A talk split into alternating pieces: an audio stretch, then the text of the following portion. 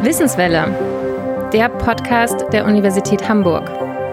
Heute mit Marco Meyer. Ich bin Philosoph und Wirtschaftswissenschaftler und ich forsche zur Organisationsethik. Warum täuschen Unternehmen die Öffentlichkeit? Diese Frage untersucht der Wirtschaftsphilosoph Dr. Marco Meyer an der Universität Hamburg. Er hat 80 große Fälle untersucht, Fälle, in denen Unternehmen zu Strafzahlungen verurteilt worden sind, beispielsweise der Pharmakonzern Johnson & Johnson oder auch Volkswagen. Der Abgasskandal hat ja auch in Deutschland Schlagzeilen gemacht. Mein Name ist Christina Kretzig.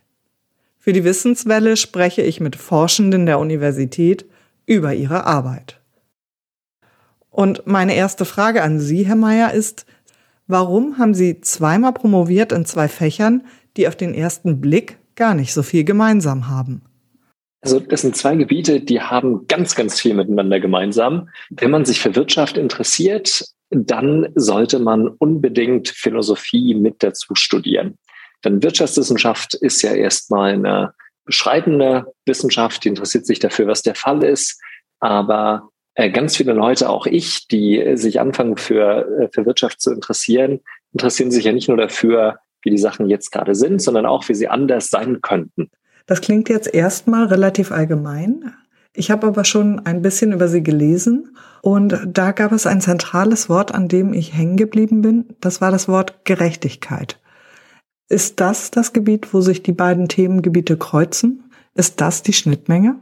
Ja, das ist auf jeden Fall ein ganz, ganz wichtiger Bereich, wo sie sich kreuzen. Also wir wollen alle in einer Wirtschaft leben, die nicht nur effizient ist und viel Reichtum produziert, sondern die diesen Reichtum eben auch gerecht verteilt.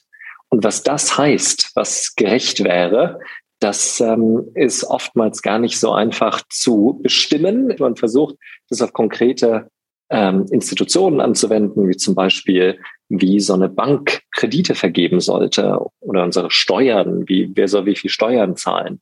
Das sind ja alles Setzungen, die muss irgendjemand machen auf irgendeiner Grundlage und idealerweise sollte das auf eine Art und Weise geschehen, die tatsächlich gerecht ist.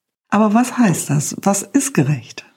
Das ist, glaube ich, was ist eigentlich gerecht? Gerecht ist, wenn wir einander geben, was wir einander schulden. Also wir sollten über uns alle als Bürger nachdenken, die zusammen in einem Gemeinwesen leben und die ganz viele Sachen zusammentun, voneinander abhängig. Und da müssen wir berücksichtigen, wie das, was wir tun, auf andere wirkt und dass man zu was kommt, was eben für uns alle verbindlich sein kann, worauf wir uns alle einigen können. Sie haben ja gerade zwei konkrete Fragestellungen genannt, zum Beispiel, wie viel Steuern muss der Einzelne, eine bestimmte Person zahlen oder auch Kredite, wer verdient sozusagen, welchen Kredit zu bekommen. Ist das nicht wirklich die klassische Aufgabe von Wirtschaftswissenschaftlern? Sowas kann man doch bestimmt berechnen. Naja, also berechnen kann man ganz viele Sachen, aber Gerechtigkeit eben nicht. Dazu äußern sich Wirtschaftswissenschaftler erstmal nicht. Die interessieren sich für Fragen wie, was ist eine effiziente Verteilung? Und damit meinen sie, wie wird der Kuchen am größten zum Beispiel? Aber wenn man mal so einen Kuchen hat, wie der dann geschnitten werden soll, da braucht man andere Prinzipien. Dazu äußern sich Wirtschaftswissenschaftler typischerweise nicht. Und Philosophen? Also ich lese ja jetzt nicht unbedingt bei Platon nach, wie hoch mein Steuersatz sein muss, oder? Nee, das stimmt, aber Philosophen haben ganz viele Ideen anzubieten, die da weiterhelfen können. Einer der berühmten Philosophen des 20. Jahrhunderts ist John Rawls, auf den viel aktuelle politische Philosophie zurückgeht. Und der hatte zum Beispiel diese Idee, dass wir über Gerechtigkeit so nachdenken sollten, dass wir uns auf die Lösung einigen, die wir wählen würden, wenn wir selber nicht wüssten, welche Position wir in der Gesellschaft einnehmen. Und dann, wenn wir mit all diesen gesellschaftlichen Positionen zufrieden sind, obwohl wir nicht wissen, welche wir haben werden, dann ist die Gesellschaft gerecht.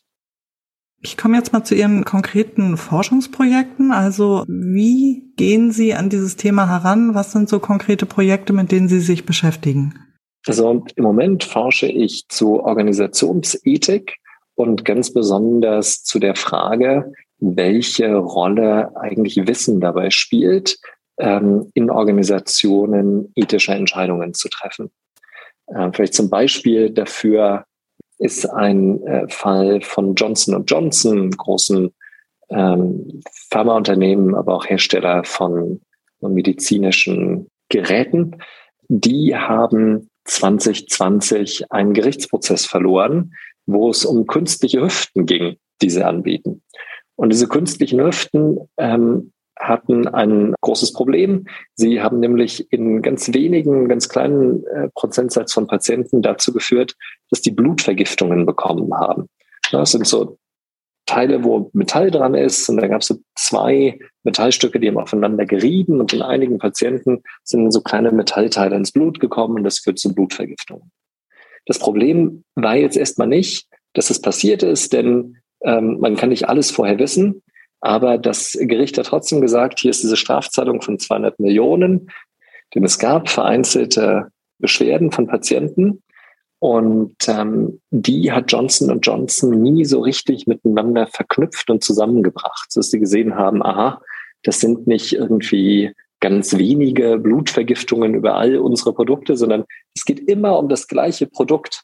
Und solche Schwierigkeiten, dass einfach bestimmte Arten von Wissen und Einsicht nicht generiert werden, die führen häufig zu viel Verhalten in Unternehmen, und darum geht's in dem Projekt. Das heißt, Sie gehen nicht grundsätzlich davon aus, dass Unternehmen, ich sag mal, gewinnmaximierend arbeiten und deswegen böse Entscheidungen fällen, sondern Sie sagen, es liegt an der Informationsweitergabe, und das sind quasi Versehen, dass solche Dinge passieren? Ja, das bringt uns eigentlich auf eine ziemlich tiefe und schwierige Frage, was eigentlich das Problematische oder Schwierige an der Ethik ist. Und ich glaube, da gibt es so ganz grundsätzlich drei Meinungen zu. Die eine Meinung ist, bei Ethik geht es darum, dass man ein gutes Herz hat. Ja, man muss irgendwie ein guter Mensch sein, man muss gute Motivationen haben. Und ziemlich häufig ist es so, dass wenn irgendwas schief geht, gerade dann, wenn das Personen oder Institutionen machen, die viel Macht haben, dann schreiben wir diesen Personen oder Institutionen schlechte Motive zu. Facebook, das ist das sind ganz böse Leute, die da unterwegs sind. Die Psychologen sagen, und ich finde das recht plausibel, dass wir systematisch Fehler machen beim Zuschreiben dieser bösen Absichten. Es ist viel seltener der Fall, dass wenn schlimme Sachen passieren, Leute morgens aufgestanden sind und gesagt haben, heute mache ich mal was Böses. Und viel häufiger ist da was anderes schiefgelaufen. Und es führt uns zu den beiden anderen Meinungen, was das Problem bei der Ethik ist.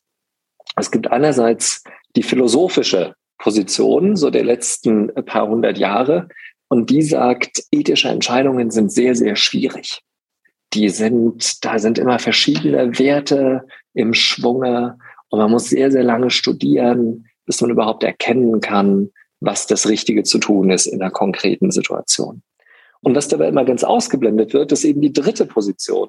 Das Problematische bei der Ethik ist, erstmal die Fakten richtig zu kriegen. Und tatsächlich, und das ist halt der Fokus in diesem Forschungsprojekt, glaube ich, dass es ganz häufig die größte Herausforderung ist, wirklich die Fakten richtig zu kriegen und zum Beispiel zu wissen, wie viele Patienten haben denn ein Problem mit meiner künstlichen Hüfte. Können Sie noch ein weiteres Beispiel oder mehrere weitere Beispiele von Unternehmen und Fehlverhalten, die Sie untersuchen, geben? Ja, also ich kann jetzt im Moment ganz viele geben, denn wir haben auch gerade eine Studie abgeschlossen, wo wir 80 verschiedene Fälle von Fehlverhalten sehr detailliert analysiert haben. Es kommt aus so einer Datenbank, wo für amerikanische Unternehmen sehr umfangreich festgehalten wird, wann immer so ein Unternehmen eine Strafzahlung leisten muss für Fehlverhalten. Und da haben wir uns aus den letzten 20 Jahren die 80 Fälle angeguckt, wo die größten Strafzahlungen fällig geworden sind. Und die haben wir analysiert und haben geguckt, an welchen Stellen hier Informationen eine Rolle gespielt haben. Ein Beispiel, das mir sehr in Erinnerung geblieben ist, hat mit einem Pharmaunternehmen zu tun, das gerne ein bestimmtes Medikament für die Behandlung von Depressionen in jungen Menschen einsetzen wollte. Das war ein wichtiger Markt und das war ein Medikament, das könnte dafür im Prinzip in Frage kommen und auf diesen Markt wollten sie drauf. Es hat sich aber herausgestellt, dass das Medikament dafür nicht zugelassen war, weil es keine Studien gab, die gezeigt haben, dass es für diese Personengruppe effektiv ist. Und hat sich das Unternehmen trotzdem entschieden, das Medikament an diese Gruppe zu vermarkten und hat es also auf eine Art und Weise gemacht, die sehr schön zeigt, wie Unternehmen uns auch täuschen können. Das Wissen von Patienten in diesem Fall oder von Ärzten schwächen können. Die haben nicht nur eine Studie gefälscht und gesagt, dieses Medikament ist effektiv für junge Leute, obwohl es nicht stimmte, sondern sie haben auch andere Studien, die sie angestellt haben und die diese Effektivität nicht zeigen konnten, einfach unter den Tisch fallen lassen und haben dann außerdem Ärzten teure Spa-Besuche und so weiter bezahlt, um sie zu gewinnen, dafür dieses Medikament für diese Personengruppe einzusetzen. Das ist so ein Beispiel, wo tatsächlich die böse Absicht und ein Angriff auf unser Wissen, auf unser Informiertsein als Patienten zusammenkommen. Ist Ihnen das deswegen so in Erinnerung geblieben, weil hier diese böse Absicht dann doch offensichtlich geworden ist? Ja, ich glaube, das spielt eine Rolle und auch, weil es so viele Techniken der Täuschung zusammenbringt, wo man sich fast gar nicht vorstellen will, dass das alles gleichzeitig von einem Unternehmen ins Werk gesetzt wird. Also es ist ein sehr, sehr extremer Fall, der deswegen auch sehr stark bestraft wurde. Vorhin hatte ich so ein bisschen den Eindruck, dass Sie sagen, naja, wenn so ein Unternehmen jetzt künstliche Hüften macht oder was auch immer, das ist ja auch wirklich kompliziert und da gibt es so viele Stellen und die wissen das vielleicht alle nicht voneinander und dann denkt man so, läuft es jetzt wirklich immer nur darauf hinaus, dass die Informationsflüsse nicht richtig funktionieren? Wenn ich die Zeitung aufmache, habe ich eben doch oft den Eindruck, es läuft aber auch darauf hinaus, dass böse Absicht vorhanden ist. Ja. Also solche Fälle stellen Sie schon auch fest, dass man eben sagt, das ist nicht nur doof gelaufen, die wollten das auch so. Ja, also bei dieser Studie, da habe ich meine Meinung verändert. Ich wollte eigentlich einen Artikel schreiben, der sagt, anders als man denken würde, sind das häufig eigentlich Unfälle, die auf schlechten Umgang mit Informationen zurückzuführen ist, aber es gab da keine böse Absicht. Aber der Artikel hat dann einen völlig anderen Fokus bekommen, nachdem wir uns diese 80 Fälle im Detail angeschaut hatten, weil sich herausgestellt hat, dass in der überwiegenden Zahl dieser Fälle tatsächlich Böswilligkeit, die damit zu tun hat, andere zu täuschen, eine absolut zentrale Stellung eingenommen hat. Und ich glaube nach wie vor, dass es nicht der typische Fall ist. Also ich glaube, der typische Fall in Unternehmen ist viel, viel banaler, mit weniger böser Absicht zu tun, vielleicht eher mit Nachlässigkeit oder so. Aber wenn man sich die Fälle anguckt, die die allergrößten Schlagzeilen produzieren, dann spielt der Böswilligkeit häufig eine Rolle und ist auch einer der Gründe, warum die dann so viel Aufmerksamkeit erregen und so hart bestraft werden. War das desillusionierend für Sie? Ja, also das ist eine etwas gruselige Lektüre. Also es ist eine gruselige Lektüre. Ich weiß nicht, mit wie viel Illusionen ich da rangegangen bin. Auf jeden Fall hat es schon auch nochmal meine Haltung ein bisschen verschoben, vielleicht ein bisschen weniger optimistisch gemacht, als sie vorher war. Ja. Wenn man da so rangeht, dass man sagt, dass es oft vielleicht die Informationsflüsse sind, die nicht richtig gut laufen, dann könnte man sich ja vorstellen, wenn man das herausfindet, dann wäre der nächste folgerichtige Schritt, man muss einfach bessere Informationsflüsse schaffen, Datenbanken, Austauschmöglichkeiten, was weiß ich. Und dann wird die Welt einfach ein bisschen besser. Jetzt haben Sie gesagt, Sie haben eben bei diesen 80 Fällen festgestellt, böse Absicht spielte eben doch oft eine Rolle. Und meistens sind Wissenschaftler ja so gestrickt, die wollen auch was verändern oder wollen sie das? Wollen sie die Welt besser machen mit ihrer Forschung? Und wenn ja, wie könnte das funktionieren? Ja, absolut. Und es ist halt nicht nur ein Problem, es sind halt mehrere Probleme. Und ich glaube, der erste Beitrag ist zu sagen, es gibt ja nicht die eine Erklärung für all diese Fälle, sondern man muss da stärker unterscheiden. in diesem Artikel, wo es um diese Fälle von Böswilligkeit ging, haben wir gesagt, dass die wichtigste praktische Implikation ist, dass Regulatoren sich anders verhalten. Im Grunde ist es ein Artikel geworden, der sich damit beschäftigt, wie Unternehmen uns täuschen. Und da gibt es einen zentrales Paradigma, das viele von uns im Kopf haben, das ich auf jeden Fall im Kopf hatte, als ich mit dieser Forschung angefangen habe. Und das sind die Tabakkonzerne, die irgendwie seit den 1950er Jahren aus ihrer eigenen Forschung wussten, Tabak verursacht viele Gesundheitsprobleme und dann ziemlich schnell Lungenkrebs, und die dann aber wirklich für 40 Jahre alles getan haben, um diese Informationen nicht nur damit hinterm Berg zu halten, sondern auch Wissenschaftler, die das unabhängig erforscht haben, zu diskreditieren und dafür furchtbare Taktiken angesetzt haben.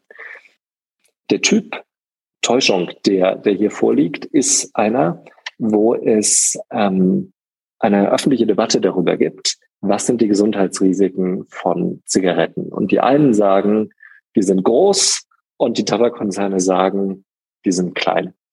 Es ist für jeden aber offensichtlich, dass es hier eine Meinungsverschiedenheit gibt.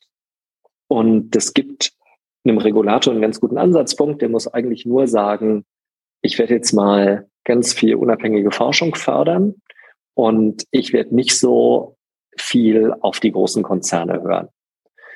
Das fällt Regulatoren aus allen möglichen Gründen schwerer, als es sein sollte, aber es ist jedenfalls theoretisch ziemlich klar, wie man hier vorgehen sollte.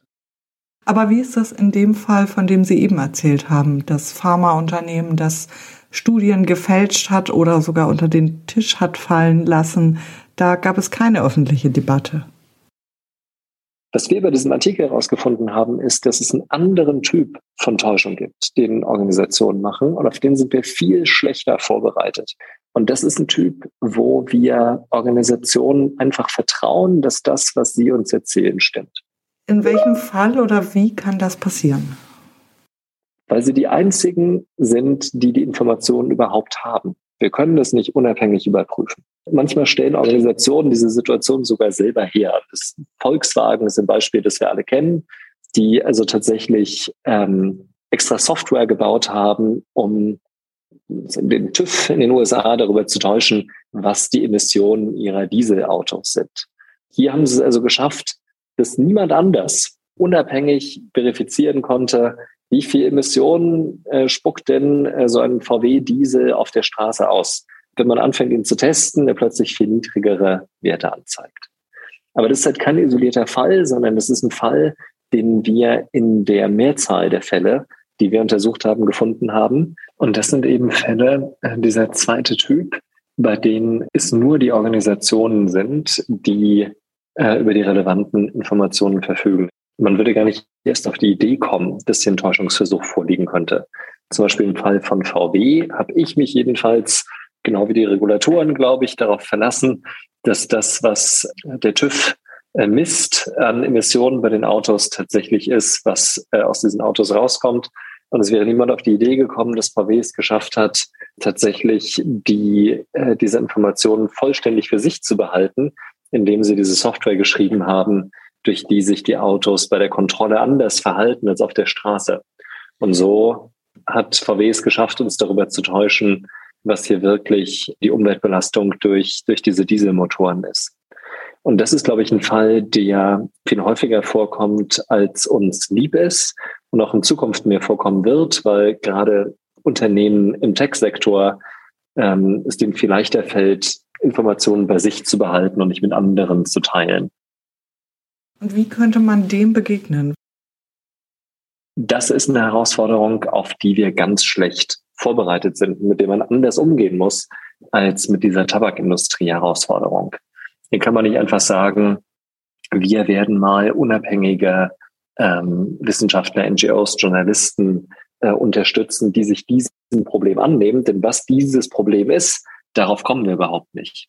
Was wir in dem Paper sagen ist, Regulatoren müssen anders handeln. Die müssen einen Mechanismus entwickeln, um solche Momente, in denen Unternehmen möglicherweise täuschen, gezielt herauszufinden. Und da geben wir so einen vierstufigen Prozess, wo wir sagen, okay, zuerst ist mal die Frage, was sind denn Informationen, von denen wir als Konsumenten oder als Bürger ganz kritisch abhängen. Ja, wenn es zum Beispiel um unsere Gesundheit geht oder wenn es um Banken geht, die uns über die Risiken von Finanzprodukten täuschen und so weiter, dann wird es eben sehr wichtig, dass die Informationen stimmen. Und dann ist der zweite Filter, sich zu fragen, kann man die Informationen an irgendeiner anderen Stelle gegenchecken oder gibt es nur eine einzige Organisation, die uns darüber aufklären kann? Das ist der zweite Filter. Und der dritte Filter ist, würde die Organisation was dadurch gewinnen, dass sie uns täuscht? Und dann schließlich gibt es hier so eine Geschichte von Täuschungsversuchen. Wir haben auch herausgefunden, dass sehr häufig Organisationen nicht einmal täuschen und dann nie wieder, sondern dass es immer die gleichen Organisationen sind, die solche Täuschungsversuche machen. Also auch das war ein wichtiger Filter. Und dieses 4-Stufen-Filtersystem führt dazu, dass man von so einer unüberschaubaren Zahl von Fällen, wo Organisationen uns mit Informationen versorgen, auf ein paar wenige runterkommt, die man dann vielleicht tatsächlich überprüfen kann, selbst wenn noch kein konkreter Verdachtsfall vorliegt. Es ist so eine konkrete Empfehlung, die bisher aus dem Projekt gekommen ist, für diese Fälle von böswilliger Täuschung. Also Stichproben letztendlich, man muss Stichproben machen. Genau, aber es sind halt keine Stichproben, wo man fast zufällig auswählt, sondern es sind sehr gezielte Auswahl. Und wer muss das machen? Also Sie haben immer wieder Regulatoren gesagt. Wen meinen Sie damit? Das kommt ganz auf den Wirtschaftsbereich an, um den es geht. In Deutschland bei Finanzunternehmen wäre es vielleicht die BaFin, in den USA, wenn es um Pharma geht, ist es die FDA und so weiter. Also wir haben all diese Institutionen, die für die Überwachung oder Regulierung von Firmen in bestimmten Wirtschaftsbereichen zuständig sind. Und das sind sehr vielfältige. In den USA sind es mehr als 60 verschiedene. Und es gibt immer ein ganz allgemeines Rezept, das die alle anwenden können. Das ist ja sehr konkret. Das heißt, Sie haben Mechanismen gefunden, wie man Täuschungsversuchen auf die Spur kommen kann, sogar in Fällen, wo es keinen Anfangsverdacht gibt. Ja, genau. Und ich glaube, darüber hinaus gibt es auch noch einen Beitrag, der einerseits theoretisch wichtig ist für die Ethik und für die politische Philosophie, aber auch für die Art, wie wir alle über so ethische Fragen nachdenken. Es gibt ja eine Kehrseite dieser Idee, dass es immer die bösen Intentionen sind, die bei den anderen und bei den Mächtigen den Ausschlag geben. Und die Kehrseite ist, ich weiß ja von mir, ich bin kein böser Mensch. Und daraus schlussfolgern wir dann schnell, ich muss mir auch keine Sorgen machen, dass ich irgendwas Schlimmes verursachen könnte. Und das ist eben überhaupt nicht wahr. Wir müssen viel kritischer, glaube ich, mit unseren eigenen Entscheidungen umgehen. Fast wir alle sind Teile von Organisationen. Wir alle müssen uns jeden Tag fragen, widerspreche ich meinem Chef, auch wenn das vielleicht dazu führt, dass er mich nicht mag und ich vielleicht die Beförderung nicht so schnell kriege oder nicht. Das ist eine ethische Entscheidung, die vielleicht erstmal gar nicht so aussieht. Das ist dann sozusagen das Stichwort Unternehmenskultur, von der ich dann ein Teil bin. Genau. So ist es. Es ist eine Frage von Unternehmenskultur und es gibt natürlich, also es ist auch eine Frage von individuellen Einstellungen und wie man sich zu so einer Unternehmenskultur stellt. Und schließlich gibt es noch einen dritten Treiber in Organisationen und das ist, wie so die Entscheidungsstrukturen aussehen. Und wenn man die drei Sachen gut zusammenkriegt, man hat sozusagen Leute, die couragiert die Wahrheit sagen, man hat eine Unternehmenskultur, die das unterstützt und man hat auch Prozesse, die genug Zeit und Räume für sowas ermöglichen, dann ist man an einem ganz guten Ort.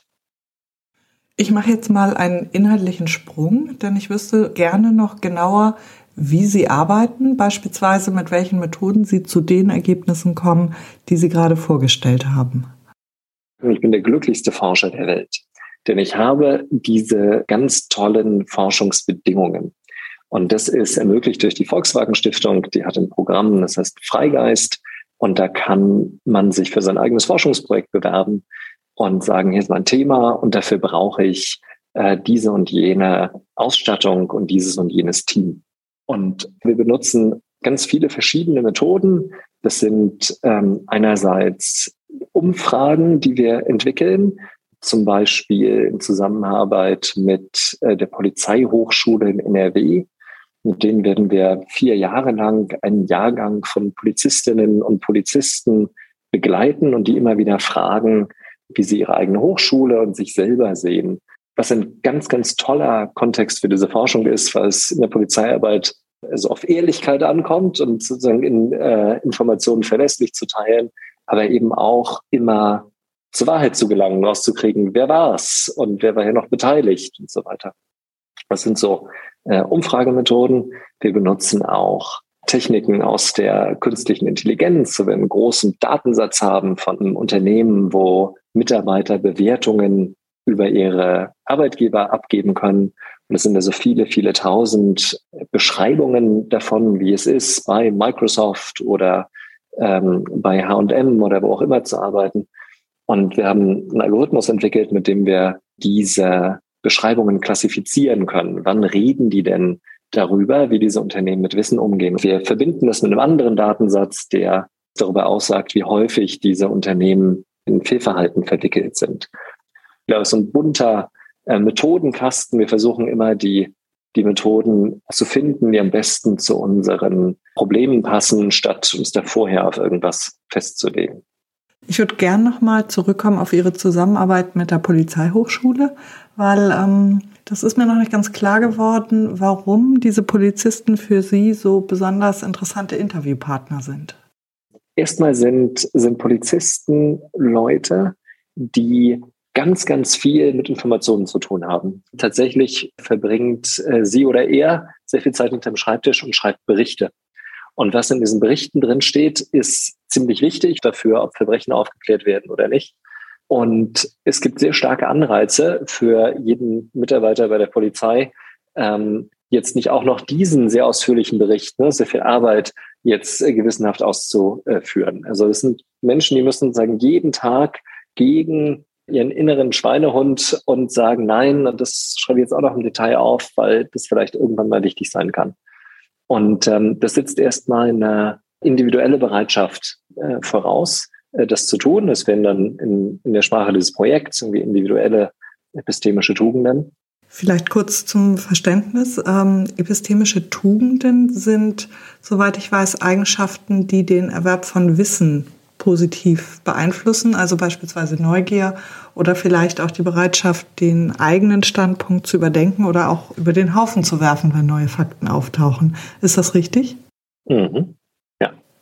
Liegt das denn wirklich immer nur bei jedem Einzelnen oder ist das nicht vielleicht auch eine Frage des Umfelds? Natürlich kann man sowas durch institutionelle Gegebenheiten sehr stark befördern oder auch behindern. Ich kann es entweder sagen, ihr habt mehr Zeit für diesen Bericht oder ihr habt weniger Zeit. Und das macht schon mal einen sehr großen Unterschied. Und ich kann auch als Führungsperson signalisieren, das ist sowieso nicht so wichtig. Und solche Rahmenbedingungen machen einen riesigen Unterschied dafür, wie Leute sich verhalten. Okay, dann habe ich noch einen weiteren Punkt, auf den ich nochmal zurückkommen würde. Sie haben vorhin, als es um die Tabakindustrie ging, darüber gesprochen, dass es wichtig ist, dass es unabhängige Forschung gibt. Beispielsweise eben, um Konzernen auf die Spur zu kommen, die schlicht und ergreifend Dinge behaupten, die nicht wahr sind und Menschen auch schädigen können. Jetzt werden Sie selber aus Mitteln der Volkswagen Stiftung finanziert, untersuchen gleichzeitig den Abgasskandal von VW. Widerspricht sich das nicht oder ist vielleicht zumindest ein Interessenskonflikt? Es ist wahrscheinlich kein Interessenskonflikt, weil die Volkswagen Stiftung völlig unabhängig ist von dem Unternehmen Volkswagen. Also das ist sozusagen namensgleich und da ist an einer Stelle mal Vermögen geflossen, aber im Moment gibt es ja keine Beeinflussung. Und glücklicherweise sind auch hier die Strukturen so aufgesetzt, dass da niemand je nachgefragt oder die Nase gerümpft hätte. Und ich glaube, daran kann man ganz schön sehen, dass selbst in der Welt, wo natürlich Interessenskonflikte an jeder Ecke zu finden sind, gute Regeln dafür, wie man zum Beispiel die Unabhängigkeit von Forschung, die Unabhängigkeit von Journalisten und so weiter gewährleistet, einen echten Unterschied machen kann. Okay, Herr Meyer, bevor wir dann in die Zielgerade gehen, würde ich gerne noch die Schnellfragerunde mit Ihnen spielen sozusagen. Das ist ein Element der Wissenswelle und es geht um schnelle Fragen und schnelle Antworten. Zuerst möchte ich gerne wissen, bei dem, was Sie so erforschen, fühlen Sie sich da auch manchmal als Moralapostel? Überhaupt nicht. Also ich glaube, die Rolle von Philosophen ist, Leuten dabei zu helfen, ihre Entscheidungen besser zu machen. Man muss sich darauf verlassen, dass die selber mit einer gewissen moralischen Motivation kommen, weil wie sollte der Moralapostel die zu irgendwas zwingen? Also überhaupt nicht Moralapostel. Nee. Dann haben wir kurz gestreift diese Ausdrücke epistemische Laster und epistemische Tugenden. Sie haben die epistemischen Tugenden ganz kurz vorhin erklärt, nämlich Neugier und die Bereitschaft, den eigenen Standpunkt zu hinterfragen. Ich nehme an, epistemische Laster sind dann das Gegenteil, richtig? Ja, ist genau richtig. Dann ist natürlich die Frage, wenn Sie epistemische Laster erforschen, welche Laster haben Sie selbst? Das ist eine sehr gute Frage. Was ist mein größtes epistemisches Laster? Also erstmal können wir von Aristoteles lernen, jede Übertreibung ist lasterhaft. Und natürlich ist der Wissenschaftler erstmal geneigt, zu neugierig zu sein. Dann immer noch zu wissen, ja, aber wie kann das denn jetzt auch noch anders sein und so. Und dann genau zu verfehlen, mal zu sagen, hier ist mal ein Punkt und hier haben wir was ganz Schönes gefunden und was können wir daraus jetzt eigentlich praktisch lernen. Und noch was zu Ihrem Leben. Sie haben in Cambridge und Groningen studiert, beziehungsweise Ihre Doktorarbeiten geschrieben. Wo leben Sie jetzt am liebsten? In Deutschland, in England oder in Holland? Das sind alles drei tolle Länder. Ich lebe am liebsten in Deutschland, weil da meine Liebsten sind.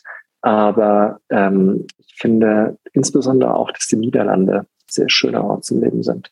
Da gibt es eine gute Mischung eigentlich, so zwischen dem angelsächsischen und eher kontinentaler Kultur. Das finde ich sehr schön. Zum Ende des Gespräches würde ich nochmal auf die Anwendbarkeit Ihrer Forschung zu sprechen kommen. Sie forschen, Sie publizieren ein Paper und hat man dann als Wissenschaftler das Gefühl, dass man in der Gesellschaft ausreichend gehört wird und auch etwas bewirkt? Oder hat man manchmal vielleicht doch auch das Gefühl, das landet irgendwo im Regal oder in der Bibliothek und hat keine so großen Auswirkungen? Ja, also ich habe auch viel so Beratung von Unternehmen gemacht. Und das sind immer die Momente, wo mir am deutlichsten ist, wie wichtig diese wissenschaftlichen Arbeiten sind. Denn dann, wenn man versucht, wirklich was in einem Unternehmen zu ändern, auch wenn man Regulator ist oder in der Politik ist oder so, dann ist man wahnsinnig versessen darauf, irgendjemanden zu finden, der schon mal Zeit hatte, darüber strukturiert nachzudenken. Also immer dann, wenn ich eher so in der praktischen Welt unterwegs bin, bin ich besonders enthusiastisch, was die akademische Welt angeht. Wenn man selber forscht, denkt man tatsächlich manchmal, oh Mann, liest das eigentlich irgendjemand, interessiert das irgendjemanden? Ich glaube am Ende schon. Und hat es sich auch bewahrheitet, dass Ihre Perspektive, nämlich Wirtschaftswissenschaftler und Philosoph zu sein, dann genau die richtige Perspektive ist, um diesen Dingen auf die Spur zu kommen? Also ich glaube, es braucht ehrlich gesagt viel mehr Perspektiven. Es ist immer gut, Disziplinen zusammenzubringen. Ich habe ganz viel mit Soziologen zu tun, mit Organisationspsychologen, also mit Leuten, die nochmal ganz andere disziplinäre Perspektiven bringen. Politologen, Juristen haben manchmal gute Sachen beizusteuern. Und man braucht die einfach alle und man soll auch diese Disziplinengrenzen überhaupt nicht mehr so ernst nehmen. Also am Ende interessieren uns Fragen und jeder, der da irgendwas beizusteuern hat, der soll das machen und jetzt nicht so sehr darauf beharren, ob das jetzt an sein kleines Kästchen passt oder nicht. Ich nehme das als Schlusswort. Vielen Dank für das, was Sie jetzt beigesteuert haben. Für mich war das ein spannendes Gespräch. Ich danke Ihnen, das hat mir ganz viel Spaß gemacht. Damit verabschiede ich mich. Bis zum nächsten Mal. Das war die Wissenswelle, diesmal mit Dr. Marco Meyer. Mein Name ist Christina Kretzig und ich freue mich über Anregungen und Kritik. Schreiben Sie mir über die Social-Media-Kanäle der Universität oder an podcast@wissenswelle.de. uni-hamburg.de. Tschüss!